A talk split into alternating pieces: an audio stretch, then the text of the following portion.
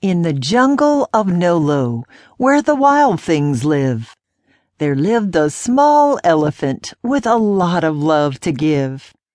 Ernie was really quite big when he was compared to cats or dogs, but he was small for an elephant. He couldn't knock over trees or lift logs.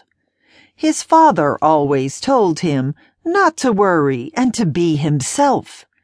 But the other elephants teased him. They called him Shorty or Ernie the Elf.